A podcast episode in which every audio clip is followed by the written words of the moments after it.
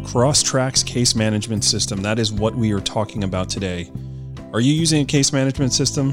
What are you waiting for? If you don't use a case management system, you really need to look into implementing that into your business regimen. I've been at it with Crosstracks now a little over a year, and it's just been a game changer for my business. They are SOC 2 certified, SOC 2 Type 2 certified. If you don't know what that means, it means that their encryption system is second to none. And you have to go through a whole screening process to figure out uh, if you can even qualify for that, and they have. So you know with certainty your data is being protected. I don't think there's another case management system out there that offers that same ability to have the SOC 2 Type 2 certification. As you guys know, I've been uh, you know singing the praises of Crosstracks, and uh, I really believe in this product, and I believe you should check it out. Contact Brad, contact Pat, uh, one of the team members over there, and see if it's right for you. Crosstracks case management system. Check it out today. Are you overwhelmed with your current caseload? Could you use some help with your skip trace assignments? With Merlin Locate Services, rather than adding staff, you can add an entire skip trace department of licensed private investigators who specialize in skip tracing. Check out merlinlocate.com today. When you work with Merlin Locate Services, you bring on a valuable experience and trusted extension to your team. Welcome to PI Perspectives. Today we have a mini roundtable. Matt chats with Arizona investigator Steve Mason and Arizona accident site reconstructionist Joey Catone. The guys discuss how an investigator and accident reconstruction engineer can have a symbiotic relationship. Learn some tips on how to make your investigation company more full service. Let's check in with the guys. Please welcome Steve Mason, Joey Catone, and your host, private investigator Matt Spaier. And welcome to this episode of PI Perspectives. This is Matt Spaier, your host. I'm here in New York, and today we're traveling to Arizona. Uh, so, a couple weeks ago, I had a conversation with Steve Mason, a very well known private investigator in Arizona. And we were coming up with show ideas, things to talk about. And uh, Steve had brought up the idea of talking to an accident reconstructionist.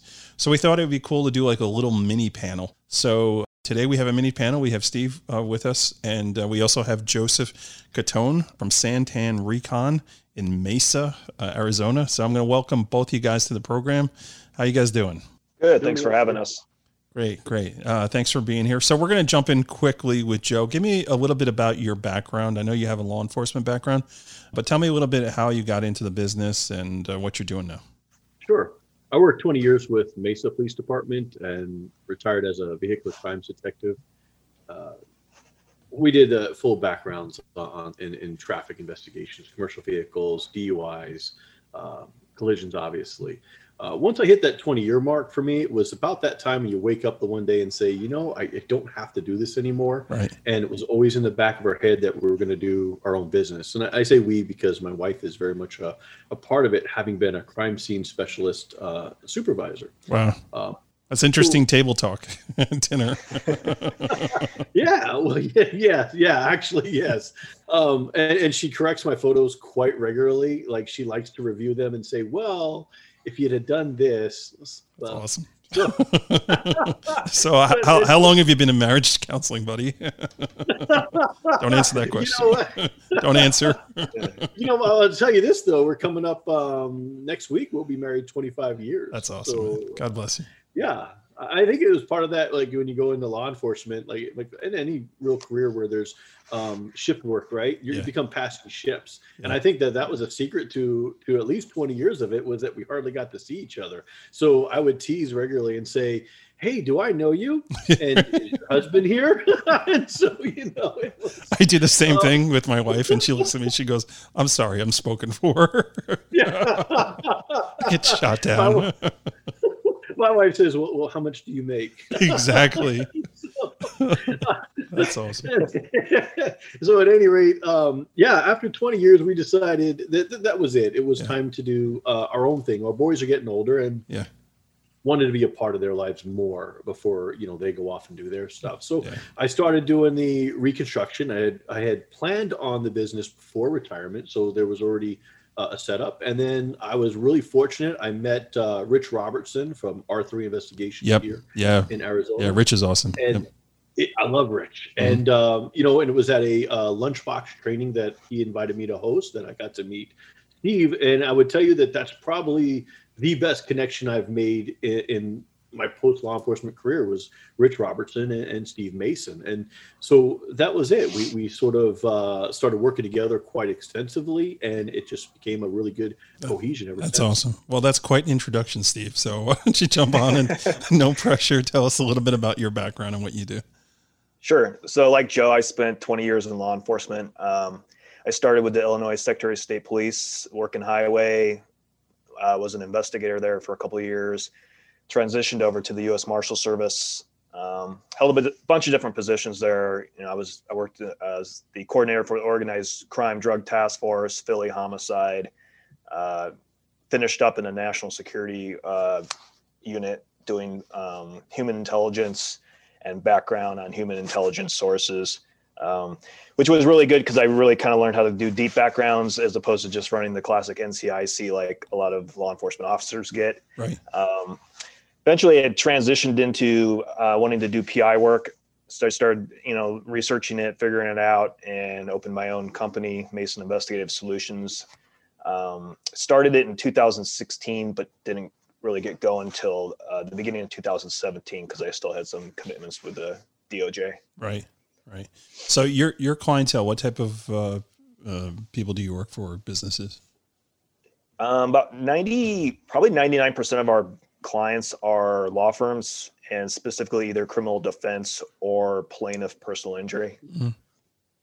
Yeah, I, I, think those are probably the two biggest uh, uh, avenues for investigators to get business from.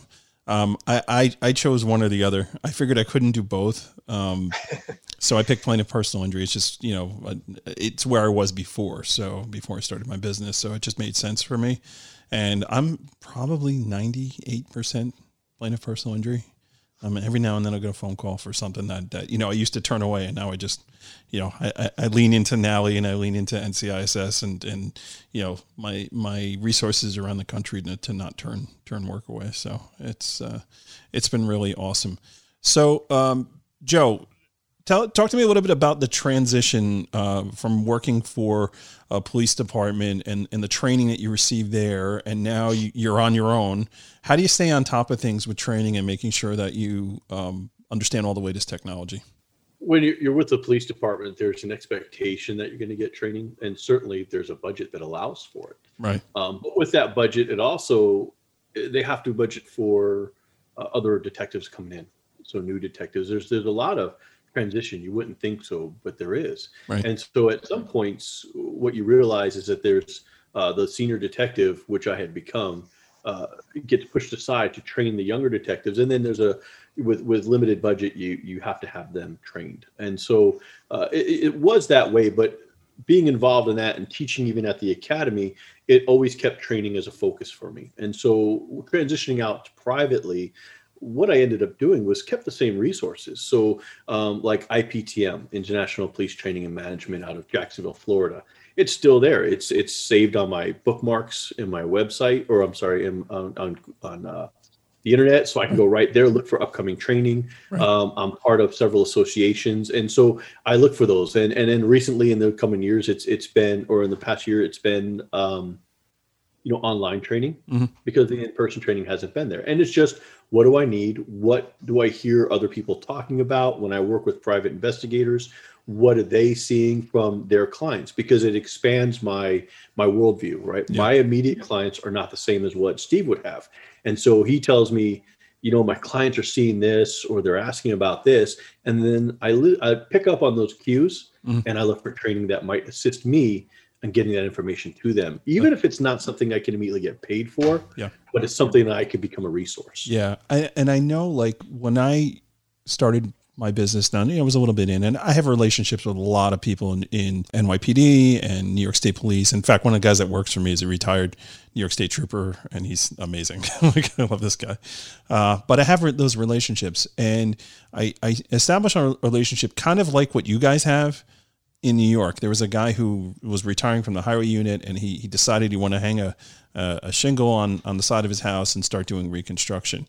And then I saw that as a huge marketing opportunity. And, and Steve, you, what's, you can tell me about this a little bit too, if you had the same experience. Where when now I was going to meetings, I'm saying not only are we, you know, in, investigators, but we have this whole other part of our company that actually does reconstruction too. We're like a one-stop shop and we can handle everything. And it absolutely did lead to to more business. Steve, did you have the um, the same experience with that? A hundred percent. Joey and I, we actually a lot of times we'll market each each other, you know, to our different clients, but it's gotten to the point in Arizona, a lot of the law firms, they almost see us as a team. So they have mm-hmm. new clients, new cases coming in. And yeah. it's not uncommon that the attorney will call both of us and say, Hey, can you come for a new client meeting together?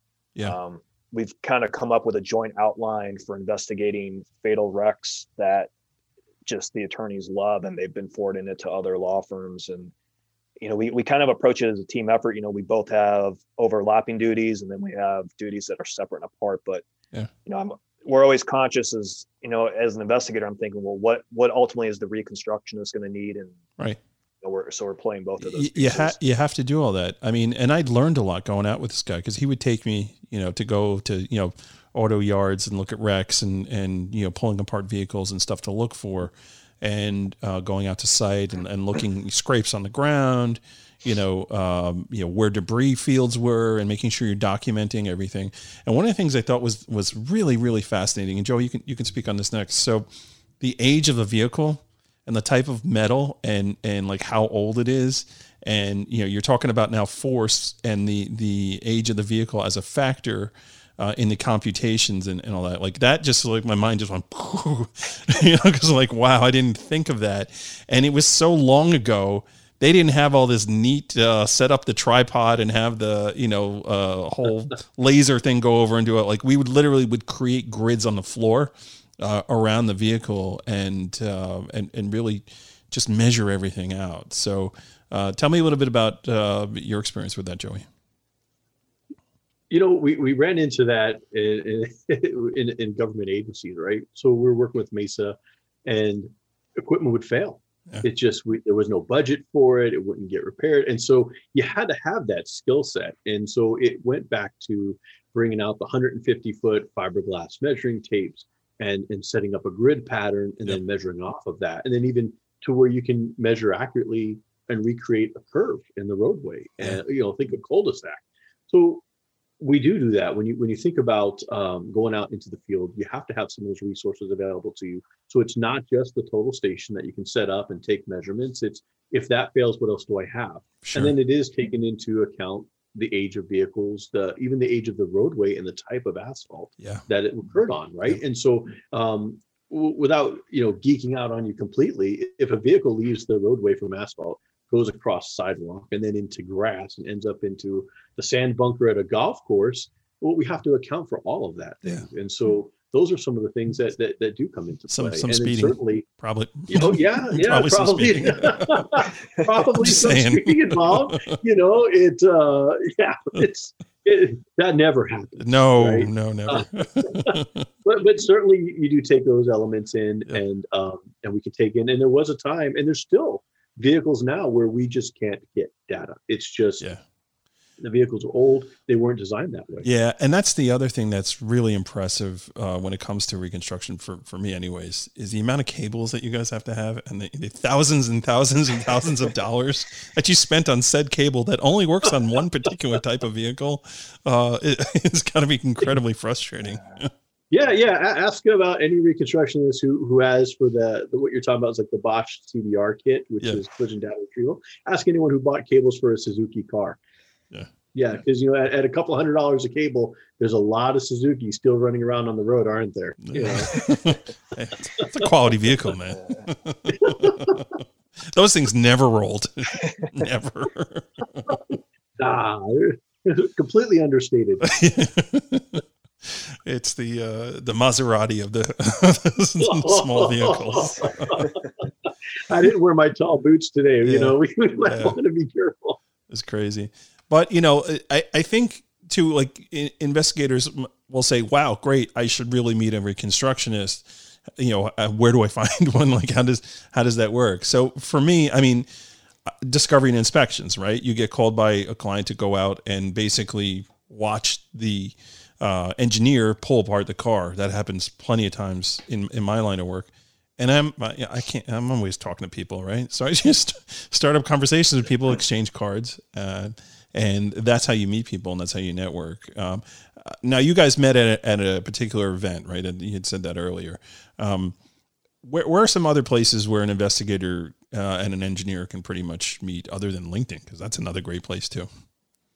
Yeah, I mean, like you said, LinkedIn's a good spot. Um, I, th- I think another another good avenue is as you're working on cases with your law firms, you know, just pay attention to who they're hiring for that particular case and reach out and say, hey, you know, you know, even if it's a situation where you can't talk about the particular case, but like, hey, I noticed we're on the same case, just wanted to connect and maybe, you know, just offer to meet up for coffee or a quick phone chat. And, you know, it's it's kind of a numbers game. You know, you, the more cards you throw out, the more people you connect with, you you find people that you gel with. But, you know, going back to your earlier comment, I mean, you can really increase your business. I mean, mm-hmm.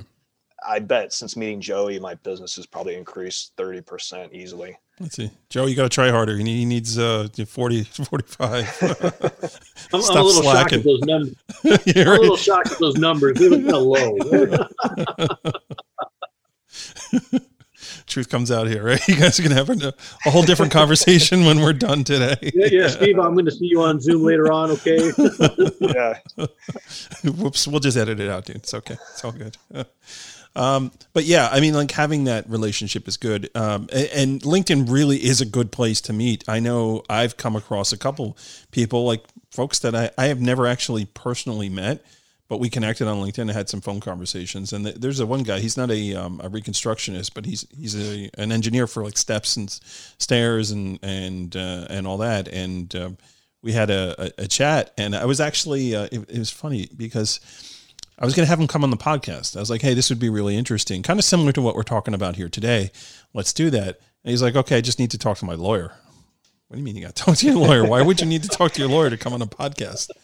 And then he's like, no, like I, you got to understand that I'm an expert witness, and that when when it's announced that I'm going to be on the stand, the other side does incredible due diligence, and they will pull up your podcast episode of me talking and if i say something on there that's contradictory to what i'm testifying about or that like it could potentially come back and, and harm me you know uh, i was like okay well that kind of makes sense. It's like someone going to a doctor talking about the mechanics of their accident and that ending up on the medical records and now they're testifying about how the accident happened without having their attorneys present I get it. It makes sense. I was like, no problem.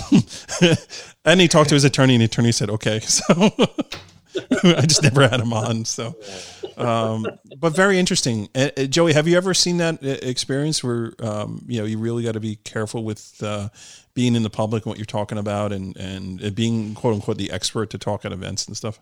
I have, and you try to generalize. You, you try to address your audience, right? Right. You don't want to be so generic that it looks like you just you really kind of only surface know what you're talking about. Right. But at the same time you don't want to get too much into in-depth detail. And i think there's even a challenge when you start teaching those classes um, because you're teaching it. And now if you don't testify correctly the way you teach it uh, you're going to get challenged on that. Yeah. It's coming to play. Yeah, the I inter- actually the internet sucks. Yeah. well yeah, i'm glad you brought that up. It, what i was going to say i have a website and on my website, have a frequently asked questions. And these are things that had come up throughout my law enforcement career. Right. You know, what what is a black box? Does my car have a black box? Those right. kind of things. Right. And one of the questions of is should I go to a doctor? And and my reply my answer is if you feel ill, go. Go yeah. to a doctor. Yeah. I mean, I'm not in the business of telling people not to go. Right. But that's come up where they say, Well, you're not a biomechanical engineer or are you a medical professional to be able to determine if somebody has to go to a doctor? And I'm thinking I have four boys at home, and if they're sick, take them to the doctor. It's just you know uh, somebody's got to keep the lights on over at the at the uh, emergency clinic, so it might as well be me. But but it does. It's something is where we're we're kind of giggling here, as minute as that sounds. It's something that would come up later. Yeah. And so certainly, and I've had uh, attorney clients that when I've been interviewed to accept a new position or you know a new case, they'll tell me about other uh, experts that they've uh, gone after because it looks like their reports are the same each time. Yeah, Yeah, You know? I, and So that, that's another aspect of it. that's something to be careful about. Or somebody that they only work for one side and not the other. Like they'll come hard at. Like I get that all the time because I do plaintiff only. You know, why do you only I've work for plaintiff? You know, it's it, it's exhausting. But the, the the thing is, is like never ask a question that you, you don't know the answer to because my response to them is, oh, you know, well, the defense attorney I used to work for asked me to manipulate photos and they asked me to like rearrange witness statements. And I didn't think that was ethical. So I decided I'm never going to work for defense firm anymore because they're not ethical. So the guy looks at me and goes, fair enough. it's true. It oh. happened. yeah. So, um, yeah, just, just crazy. And, you know, it's the minutia of that too. Like I feel it, this happens probably more on the defense side too, because it's billable hours. Like I've had people go to my website and I'm, and they'll, they'll ask me questions about things we're not even, it's not even the context of what I'm testifying about or, or, being deposed about. Like, you know, I was doing one for some photos I had taken at a, a YMCA once, and they started asking me questions about independent medical examinations. And I was like, this is ridiculous, right? You're like, uh, obviously it's billable hours that this guy's trying to, like, we spent 20 minutes talking about IMEs. I got, I go to him, I was like, you, you obviously looked at my website. And he's like, yes. I said, can I ask you a question? He said, what? I just redid it like two months ago. Doesn't look good? Did you find your way around easy? You know, is there anything I can do to bump up my SEO? He goes, you made your point. I'll move on. Uh, that's awesome. yeah, it was it was ridiculous. You know, it was like literally hours and hours of, of stuff. So, um, uh, how about you, Steve? Um, do you have the? Um, uh, I guess do you testify on accident related cases on the work that you've done a lot, or, or not really? Um, you know, I don't really get a lot of calls for accident cases. A, lot of our cases, you know, and probably like the large part of most civil cases, they they they seem to settle. Mm. Um, you know, I've gotten some notices for depositions, and a lot of times those cases resolve themselves before the deposition comes up. Right. Um, you know, we get the occasional subpoena for our files, which of course is always protected because we make sure we have strong letters of engagement that clarify that you know we're we're collecting attorney work product. Attorney work product. Yeah, no, pretty clear. Um, but you know that does come up, and that that's kind of a good point because we get a lot of calls for from private individuals who haven't hired attorneys, and they kind of want to get a jump start in their case, and we never take those cases without an attorney being involved. Yeah. And I I know a lot of PIs do, and I lecture not lecture, but I'll talk to a lot of PIs that I know do that and say, hey, you know, you might really want to think about protecting your client's work product because you know, when those subpoenas come over, it's not just, hey, your reports, your notes. It's, oh, we want private conversations. We want text messages. We want emails to the Yeah. client. And, you know, if you're not protected, it's potentially, potentially those are coming in and, Yeah. you know, clients, clients sometimes come with some baggage and they're emotionally involved and some of those text messages don't really look professional. You know, Yeah. you had to release them. So, Yeah. um, So so here's my policy on all that stuff, right? The name of my company is Satellite Investigations.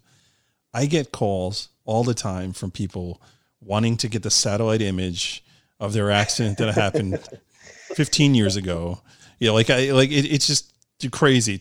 Literally, they got the tinfoil on their head as they're they're calling me on speed dial, right? So my policy is you don't have an attorney. I'm not working with you. Go hire an attorney and have your attorney call me. Two reasons. I know I'm going to get paid. And I know I'm definitely cutting through a lot of the nonsense that's out there.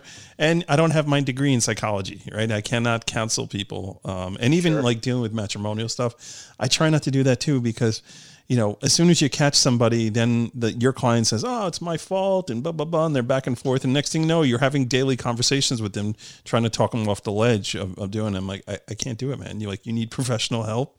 And uh, I'm not that type of professional. So, uh, yeah, good times, man. Interesting. So that's the policy. Work with attorneys only. Uh, I, I would say not 100% of the time, but you know, 98, 99% of the time. That's, that's the way I'm rolling. I'm, I just don't want to touch anything. So, um, okay, we're going to tap out real quick for a break. And when we come back, I really want to talk about the mechanics of the relationship between the investigator and uh, the engineer and, and how that works and what that looks like. And then, you know, going through, you, you guys had mentioned earlier uh, that you have a procedure, almost like a checklist. Like, I, I want to talk about that, what that looks like. So, everybody sit tight and we'll be right back. Want full data access without a site inspection? IRB Search gives you full social security numbers, dates of birth, up to date contact info, and so much more without the inconvenience or cost of an inspection. As an added bonus, you can access IRB data on any device in any location. You'll always have the best data anytime, anywhere. Visit irbsearch.com and use exclusive promo code PIPOD2021 for a free trial and 100 credits. Offer available for new and returning customers. PI Perspectives. Today, I want to talk to you about the Investigator's Toolbox. Many of the folks who listen to this program actually have already signed up and have joined this online community for investigators and the investigative community. It's a place to go for networking, it's a place to go for continuing education, uh, watching webinars, doing your continuing education credit. It's a place also to read up on uh, the latest trends in the industry, stay on top of all the news articles. It's actually supported by some really, really great businesses that support our industry. They're offering discounts and benefits actually for your membership. And then the, the OSINT catalog. We got a huge OSINT catalog that you can make your own private library. You essentially pick and choose what you want to be in your library, um, however you do your research. Check it out today. It's uh, www.investigators-toolbox.com. Listeners of the show, if you use the code PIP 201836, you'll save an extra 20%. Investigators-toolbox.com. Check out the PI Institute of Education at piinstitute.com. Since 1989, Kelly Riddle has been teaching on subjects such as surveillance, nursing home investigations, insurance fraud, domestic investigations, hidden assets, and accident scene investigations. The PI Institute of Education is a featured learning partner in the investigatorstoolbox.com. So check out the free content on the site, then visit the Institute for more great savings on additional classes. Congrats to show guest Chris Salgado. Chris dons the latest cover of PI Magazine and highlights Cyberpol. The issue's available today. And welcome back to PI Perspectives. This is Matt Spaier, your host. Uh, today we have Steve Mason and Joey Catone. I almost said Cantone. I'm Thinking of the comedian, uh, Joey Catone from from Arizona. Uh, how you doing, guys? Welcome back to the program. Doing good. Okay, so when when we uh, we're, we're going to take a break, we were uh, talking about that relationship of, of between the investigator and the uh, reconstructionist, and you know basically how that that how that works when you first get that call. So walk me through uh, a scenario. Let's say, Steve, you got a phone call from an attorney who said, massive pile up, um, uh, you know, outside of Phoenix. You know, I need somebody to to go and, and get to work here. So, what's your approach, and how do you how do you tackle this? Sure. So we, we get those call, calls quite a bit, and you know, usually it starts with uh, a couple items that they need done, like, hey, you know, see if there's any witnesses, canvass the area, stuff like that. Okay. Um, inherently, I immediately kind of jump to, hey, yes, we can tackle that. Have you also thought about right A, the, B, and C? The upsell, you know? right? So you get into the yeah. upsell. Yep. Yeah, definitely the second sale. Um, mm-hmm. But you know, a lot of that stuff, you know, even though it's uh, the second sale, it's important stuff that kind of needs to get documented right away that maybe they haven't thought about or they just overlooked. Um, so I have kind of an outline that you know I just I go through with them and say, hey, here here's some other things based on our experience you know with these things that we would recommend. Yeah. Um, you know i get to the point where i say this is where my limitations cut off and this is where you know an accident uh, reconstructionist or accident investigator would come in. Right. And then I, th- I throw out you know joey's name and company to the attorney if they don't already know him. Right. Right. You know I, I start trying to get joey involved as quickly as possible and you know i'm sure joe will speak to this but a lot of times it's just an initial consultation with Joey just to kind of learn a little bit more about hey where can this case go? What are some opportunities that he sees? Right. and we try to set up you know a quick call just to kind of round table the assignment before it even starts. Yeah and there are different approaches here between plaintiff and defense right? So if it's plaintiff you know there may be a hesitation to make that investment because oh well we don't know what the insurance coverage is yet. So it doesn't justify you know pulling out all the guns I've got some clients like they don't care if it needs to get done. It needs to get done. I have other ones that are a little more gun shy uh, when it comes to that. Um, so the other thing too is is you, you, brought up a good point, right? Talking about all the different options, things like that. Like attorneys are crazy busy. You know, like they're going to court. They're, they're they're actually doing legal work, drafting you know memos of law and bill particulars and all that other stuff. Like sometimes they, they got so much going on in their head they don't even think. So it's like being able to throw out these ideas. It's like, oh yeah, or I didn't know you do that. Oh, you could do that. That's pretty amazing. You know, like oh, you know how to get that stuff. Like that's great. Yes, let's do it. So you're educating them on on all the things that are available. I mean, that's just that's smart business, right? You know, talking and putting all the options out there. And I think on the defense side, you know, now you're talking about we need to like, you know, mitigate the risk here. So what's the budget? Uh, and what's the, the pain threshold as to what is, how much how much we're going to throw at this before we just throw the policy out? I think is is something you got to deal with too, uh, to see if it's even worthwhile for them to try and defend a case or just pay out the claim, right? I would assume that those are the types of questions on that end, right? Yeah, and you know, one of the advantages I think we have as private investigators is we work with dozens of different law firms.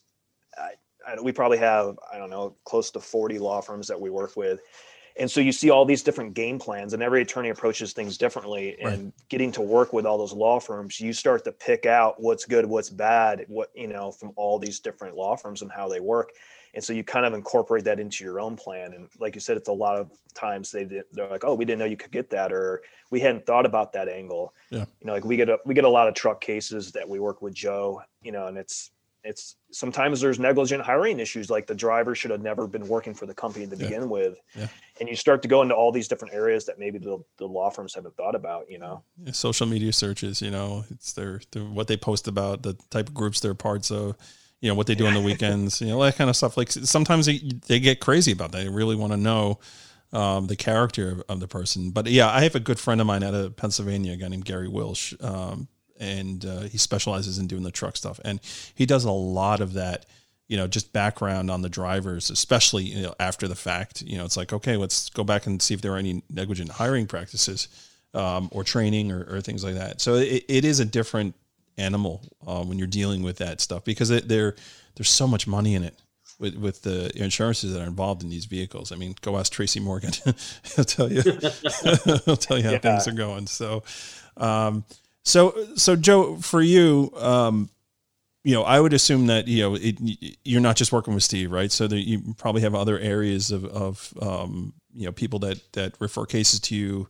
Um, you know that you network with other investigators. Um, so do you like do you attend investigator like association events um, as like a guest or or speaker or thing like that? How do you how do you foster those relationships? Well, I, I do. I'm actually a private investigator as well in Arizona. I okay. have my license and agency license as well. And I so I do. I belong to Alpi, and then I do attend um, some of the conferences. I've been a guest speaker at some of those conferences, and that's how I make myself uh, available to the investigators or in the community. Right, right. Um, so, if there was an investigator who kind of had a similar career path to you, where where they had this uh, extensive law enforcement background, maybe even working on a highway unit or, or, or for a state trooper or, or, something like that, and they wanted to take that next step to to be known as like a reconstructionist. What type of certifications? What type of training? What's what's the cost related with all that to to really uh, get into that if you can? So the reconstruction route well first there's no certification nobody's going to certify you to become a reconstructionist you can be accredited you can have a certain amount of training and that's really what it comes down to is training and hours. And there's usually a base level that you'll have wanted to attend. And most people using the example that you provided coming out of a law enforcement um, career already have that. They've gone to at least a basic uh, collision investigation school an advanced collision investigation school. And most of those are designed to get the average uh, trooper patrol officer deputy up and running to to investigate your your low injury collisions. Then you start taking some of the other uh, schools that are available. And so if you've already gone beyond that, then you look for things like Northwestern Institute or IPTM. And what those do are they have the courses that you can take. You can take a lot of them online, or you can take them in person. And it's just really it's math intensive. So, and then with that in a reconstruction, there tends to generally be two routes. You either have uh, generally are former law enforcement officers that have been exposed and spent a lot of their career in that highway division or traffic division, and this is just their aptitude. And then you have those engineers who went to a university and have a mechanical engineering degree or even a biomechanical engineering degree. And so they enter the reconstruction business based with that that sort of knowledge and training going into. So, in as your as, your opinion, who do you think uh, when it comes to um, doing accident cases? Uh, and I know it's probably biased, but I'm going to ask it anyways. Like I see those guys that are out there that have all these big mechanical engineer and like they went that route and and biometrics and all this stuff, and they're doing car scene cases. I'm just like, hmm, okay, I probably would rather have the guy who's just got 20 years um, for a police department and has gotten the same type of certifications. Uh, I don't know if that's my own personal preference, but if like I was a juror, I would seem like I'm less of a you know I do a little bit of everything and more of like I am an expert on this stuff. What what are your thoughts on that? You're going to really put me in a corner with that I, because I work with some really take the fifth, really dude. Good... Take the fifth. You don't have to answer. no, no. Listen, I'll answer it. One of my one of my really good friends I worked with a long time. I've known him since high school, yeah. and um, his family is a phenomenal family. Family. It's uh, Russell Anderson, um, and, and and the Anderson family was just really good people and and he's a biomechanical engineer has no law enforcement degree. But i would tell you that even his brother bob um, bob anderson in arizona most of law enforcement who know those two brothers consider them in high regard.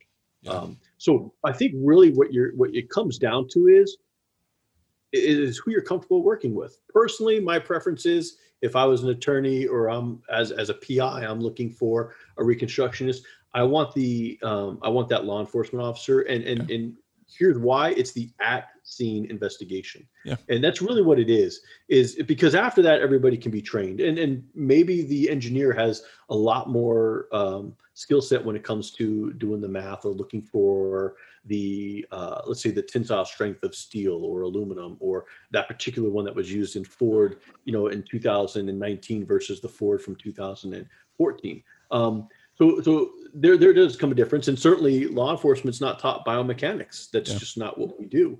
Um, but I want the at scene. I want that person who's been there to see it, who who saw the while the vehicles are still there, the airbags are still smoking, so to speak. The right. you know the the the the skid marks are still warm to the touch on the ground. You know, I, I have that preference for it. But I think really it comes down to if you're an attorney or you're a private investigator, uh, who do you feel comfortable working with? Right. You know, so uh, one of the things I got told, uh, Rich Robertson told me when he first met me, he says, "You don't look like a cop." he says, you, "You don't act like a cop. You don't talk like one." And now, now to to back it up just a bit, um, at that when he met me, I had a beard that was down to about here. Okay. And I had long hair. So you were drumming said, for ZZ Top on the weekend, right? I got you. Yeah, yeah. Well, you know what? That would be close. He said I looked like an out of out of work biker, and which was funny because I rode my Harley to go meet him. so I was like playing the stereotype. Nice. but it's but really it's it's you know, could you imagine that we've met that officer, right? That doesn't know how to differentiate well, yeah. from being home and at work, and and yeah. it's just they're Joe Friday. Right. Maybe I'm dating myself by using it, but you know, they're just the facts. Well, at least no. he didn't call you Richard Kaczynski, right? That would be a problem. so yeah, so it, it's just I think really, really the question, the answer, the best answer is, is who do you feel comfortable working with, right? And who are you going to be able to present to a jury? Right. because we know those experts and investigators that are really good at their craft but when it comes to relaying how they got to where they are or explaining the the technicality part of it they they're a textbook. Yeah. And the jury glazes over. And so it, it's i think that that's really the answer is who you feel comfortable working with. It, it really goes a long way. Um, you know that that whole you know presence uh, when you're talking to other people you know because you can tend to be monotone when you're talking about this stuff and to be a little more animated about it and make it interesting for for jury. I mean that's definitely a, a consideration. I want to end end around back actually to something we were talking about earlier that i thought was was really interesting. You had talked about like the asphalt and and the grade um, when you're doing your investigation, not being a factor, and it's so important. It's such a great point that you bring that up because, especially on the smaller cases, like the the NBA is not talking about the eighteen wheelers and the tractor trailers or any of that. You know, when you're dealing with cars that have small insurance policies and there's there's really some liability here Um, if you can tie in a design, a roadway design defect, that can turn a 25,000 or fifteen thousand dollar case into a multi-million dollar case. Uh, I've seen that happen in New York a few times, and it's so so important to have somebody that can really go out there. Now, I don't pretend to be any kind of you know roadway specialist, but I have been out at scenes, and I'm looking at something going, something doesn't look right here. This this isn't right, and I'll literally call my my client from the scene, like pull up Google, we'll pull it like, or here's some shots from my phone and all that. Let's have a discussion because to me, I mean, I'm not a professional per se with that, but I, I know enough to know that something's not right here. So it, it's a that's a huge thing to consider, and it was a really good point you brought up before. Thanks. It, it does come into play. I think beyond even just so I, I do have some cases currently that that are going to involve roadway design or condition of roadway. Right. Uh, so I can't elaborate too much on those, but certainly they have to be considered. And you're absolutely right. You need, those are ones where you need to get a hold of your client. And, and even if you have to text them, right? Yeah. We have great cell phones now. Look at this and, and put it in the right perspective because I have seen in some cases where the client looks at that and says, that's not a big deal. I, what, are, what are you talking about, Joey? Yeah.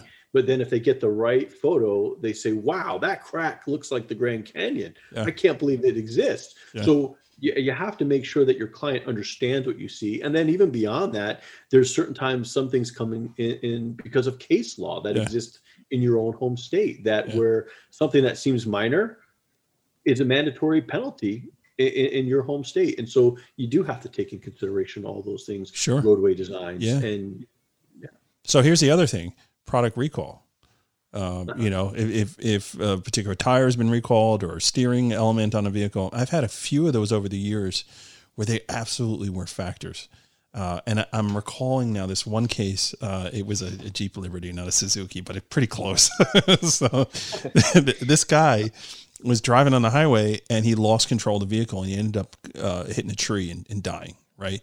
Now, it didn't help that I had interviewed some eyewitnesses that said this guy was like had flipped them the bird and was doing probably about 90 before the accident happened.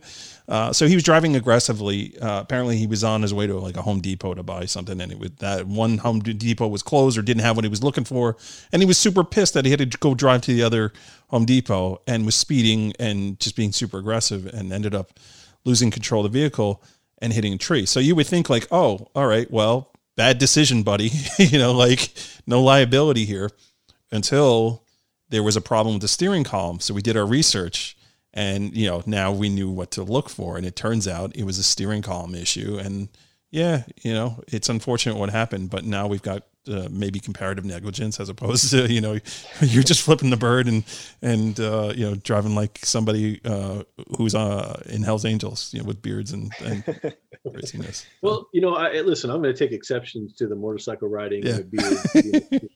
Yeah. but you know, you, you, it's an excellent point because you don't have to be a reconstructionist to look for that stuff. Sure. NHTSA makes it regularly available, Yeah. and you can look it up by VIN, Yeah. and it gives you the entire recall history. We're down to where I've actually pulled out um, the actual letters that are sent between the NHTSA and the auto manufacturer, Sure. talking about what's going to be done. Sure. And and so you're absolutely right. And I'm lucky personally. It, I get to work in in three areas. I've not been um, just the plaintiff work. I do plaintiff in civil cases. I do defense in civil cases, and I get criminal defense cases. And every time that there's, we look, we look for recall notices. We look for even for the number of collisions or type of collisions that occur on that section of roadway, because the attorney Yeah. needs to know that information so that they can apply it as appropriate to their case. So sometimes, like in your example of the steering column, Yeah. that maybe there's there's some comparable uh, negligence on that one, Mhm. but that might also come into play in a criminal defense case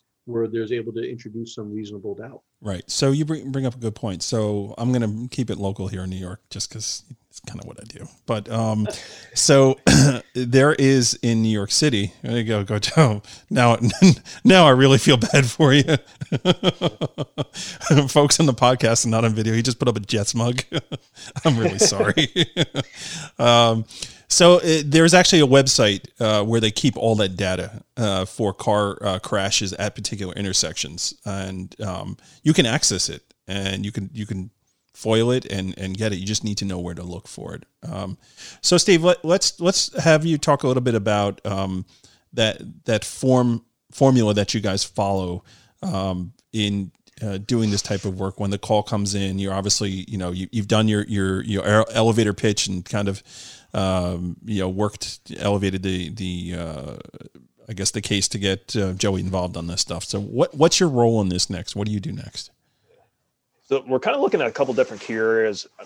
You know, the first thing we're always looking at is uh, obviously getting out to the scene, documenting any physical evidence that's currently there. Um, you know, we, we've been trying to educate our, our attorneys that look, don't wait 30 days to call us call us the day you get these cases because we've had lots of missed opportunities with video you know yes yeah. phoenix is i think we're the fifth largest city or fourth largest city every square inch of the city is covered by video mm-hmm. and there's a lot of times there's a good chance if we get involved early you know we're getting that video yeah um, but unfortunately 30 days later that video is not going to be there so you know we're getting out to the scene we're trying to figure out, you know, so just some basic things like what happened. Um, we we immediately start trying to do uh, witness research. Mm-hmm. Um, I don't know how it is in New York. Arizona public records can take a long time to come in. So yeah. a lot of times we're on these things before the crash report's completed. Yeah. So we're scouring social media to try to find witnesses. Yeah. We're talking to businesses in those areas. Um, Citizen app is great, and in like Twitter for for a time was great. You know, like keyword searches um, on, on that. Like, oh my god, I just saw this you know accident on you know so and so road. I can't believe this person's still alive. Like I, I've had some really really good finds doing that using Citizen, using Twitter, and um, you know just combing everywhere possible for mentions of that accident. Um, yeah, there's a there's a real art to it, definitely.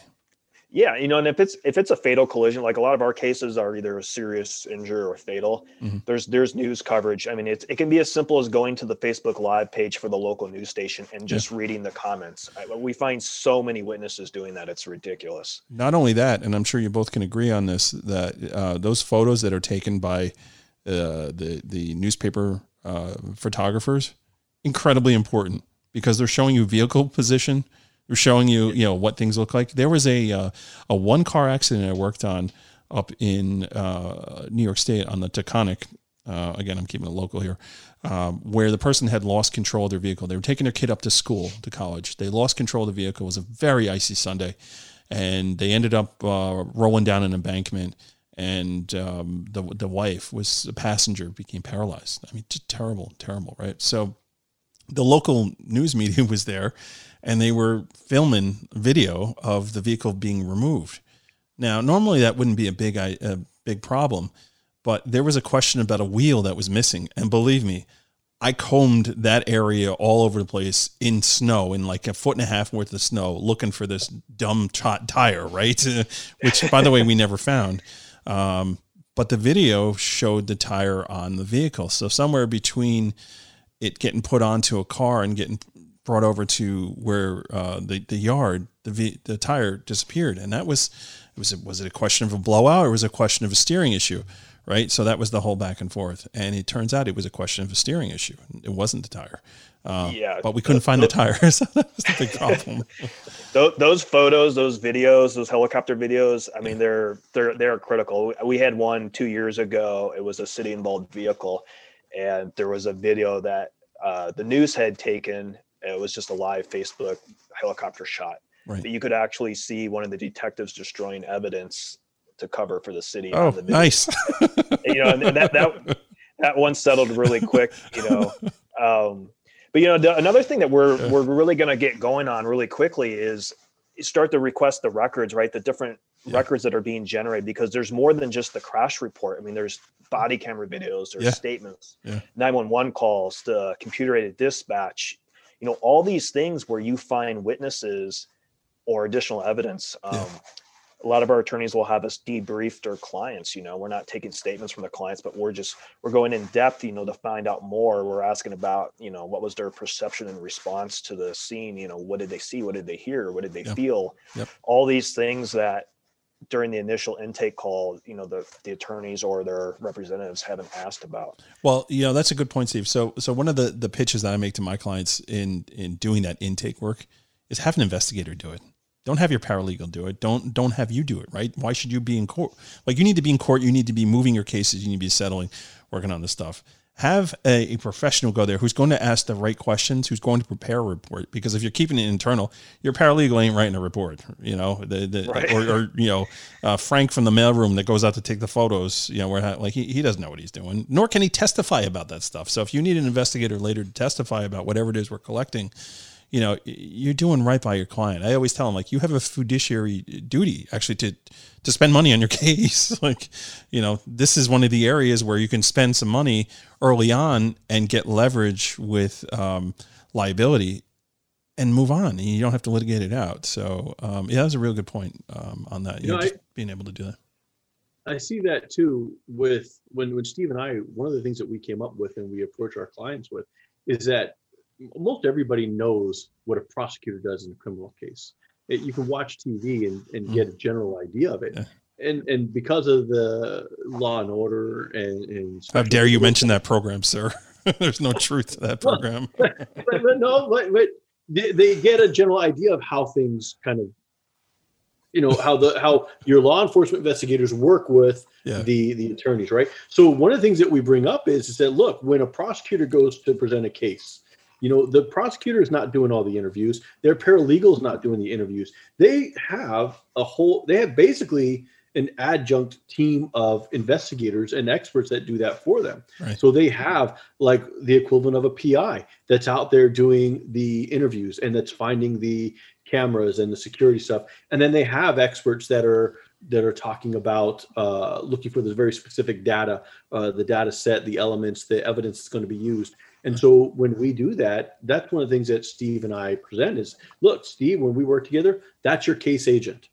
Yeah. Everything you run it through Steve, and then I'll, I'll be that expert that assists Steve in getting the investigation done, so that you as a as an attorney, you worry about like you mentioned earlier, you worry about court, worry about prepping yeah. witnesses, worry about putting your case together, and then allow that investigator, that PI, to go and do all that other casework right. and present it for you. If it works for a prosecutor, it should work for anybody else. Right.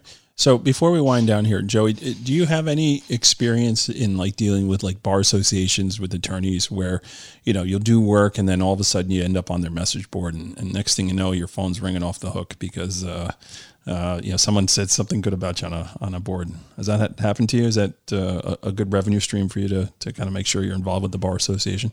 I do have. I advertise in the bar association. I just got published this uh, this month on why it's important to hire, more important now to hire an expert or an, an investigator than ever. Right. What I find is that they have like their own list serves, mm-hmm. and so be, they'll uh, they'll say, "Hey, I worked with Joey Catone." And somebody says, "I'm looking for a reconstructionist that can do this," and then there's also that um, word of mouth. So I think it is very important that you're as an investigator and as an expert that you do tap the the bar association. Have That's to. really yeah. a lot of your clients. Yeah, Steve, it's the same thing for you, right?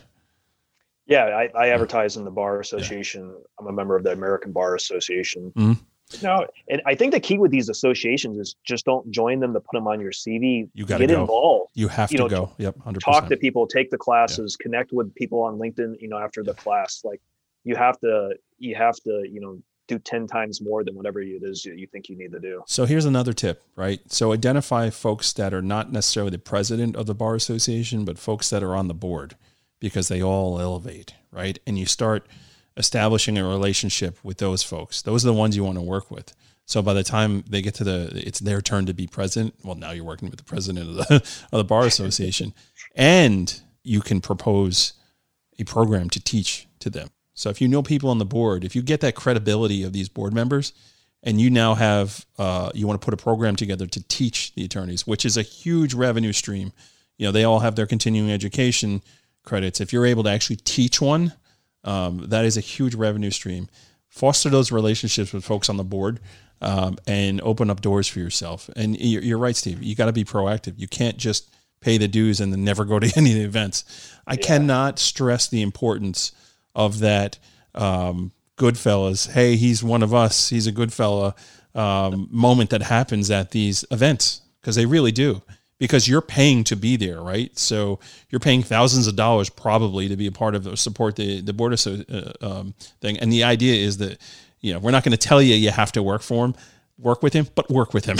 you know, we want him to continue to support the uh, the bar. It's really, really, really important. Yeah, you really have to figure out where your clients are. You know, one of the things I did early on when I first started is I started doing uh, co- uh, free consulting for the Arizona Justice Project, and you know, they're an innocence project. Yeah, it's great, man. But they, you know, they have these fundraisers, and they, they they do continuing education every Friday, and they're their rooms are just packed with attorneys. So yeah. you know, I, I go to those, and you know, I you sit down next to people, and you know, you just start having conversations. You start handing out cards. Yeah. Go to all the charity events. You know, you're sitting at a table with 20 attorneys. Like, I mean, how valuable is that? You know, it, you just, know it's and it, they're off the clock, right? So it's great. You're hanging out and you're just having a good time. You're not necessarily talking shop. You're just being yourself there. If maybe you take a jet, Jets mug with you. I don't know, Joey. Maybe. uh, maybe you don't want to do that. Uh, but another tip before we wrap up here, just another tip uh, is um, your attorney clients. A lot of them, you know, they they do it right. They make a good amount of money. They all have charities, right? Support those charities go to those events that, that, that are maybe they have nothing to do with law, but maybe it's you know, you know they they do a cancer uh, drive or a heart association drive, you know, because it's something that's passionate to them showing up to one of their events where you're supporting it uh, with something un, un, completely unrelated to law goes a, huge long way.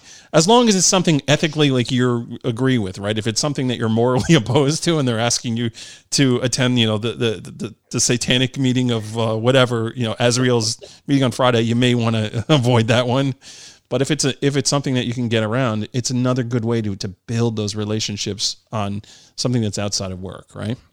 Yeah and i think that's the I think that's the key. You know, you have to have real uh, conversations, real relationships with these people. It's not just, hey, I'm trying to sell you a product. It's it's getting to know them. It's and it's just generally liking to be around. Like yeah. we have Joey and I have clients that you know we go to lunch with them, yeah. and not because we have cases, but we just really like to be around them and yeah. learn from them, and just they're good people. And it's, I mean, those that, that's that's when coming to work really becomes fun because you're just you're you're working with people that you just enjoy being around. Absolutely, makes a huge difference. So, all right, guys, we're going to wind things down over here. So, Steve, how do folks get a hold of you if they uh, had some questions? Sure, uh, I'm on LinkedIn. Um, my email address that goes right to me is right on my website at mm-hmm. masoninvestigations.com. Okay. Uh, people can pick up the phone and call, you know, ask questions. I'm more than willing to help people with the business. Right. How about Joey? If a disgruntled Jets fan wanted to commiserate with you, how are they get a hold of you? no such thing as a disgruntled Jets fan. There's always next year. Always. week one.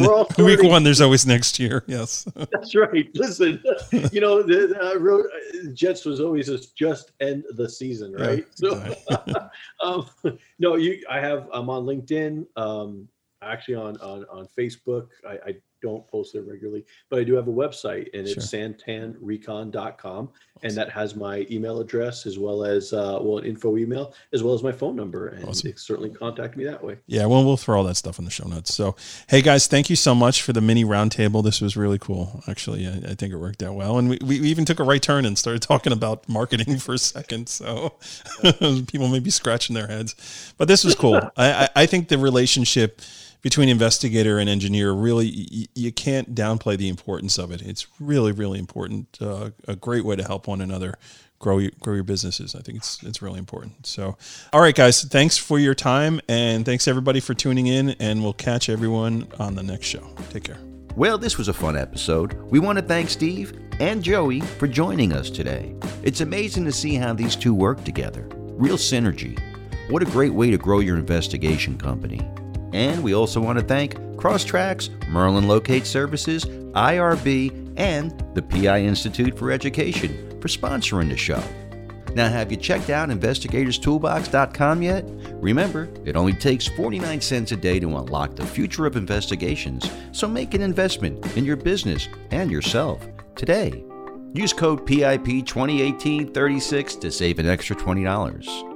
And if you have a question or comment about the show, just email Matt at matthews at satellitepi.com. You can also find him on LinkedIn, Instagram, and Facebook. He'd like your feedback to bring you the best shows possible. We'll be back on Monday with a new show, so make sure you tune in. And once again, stay safe out there.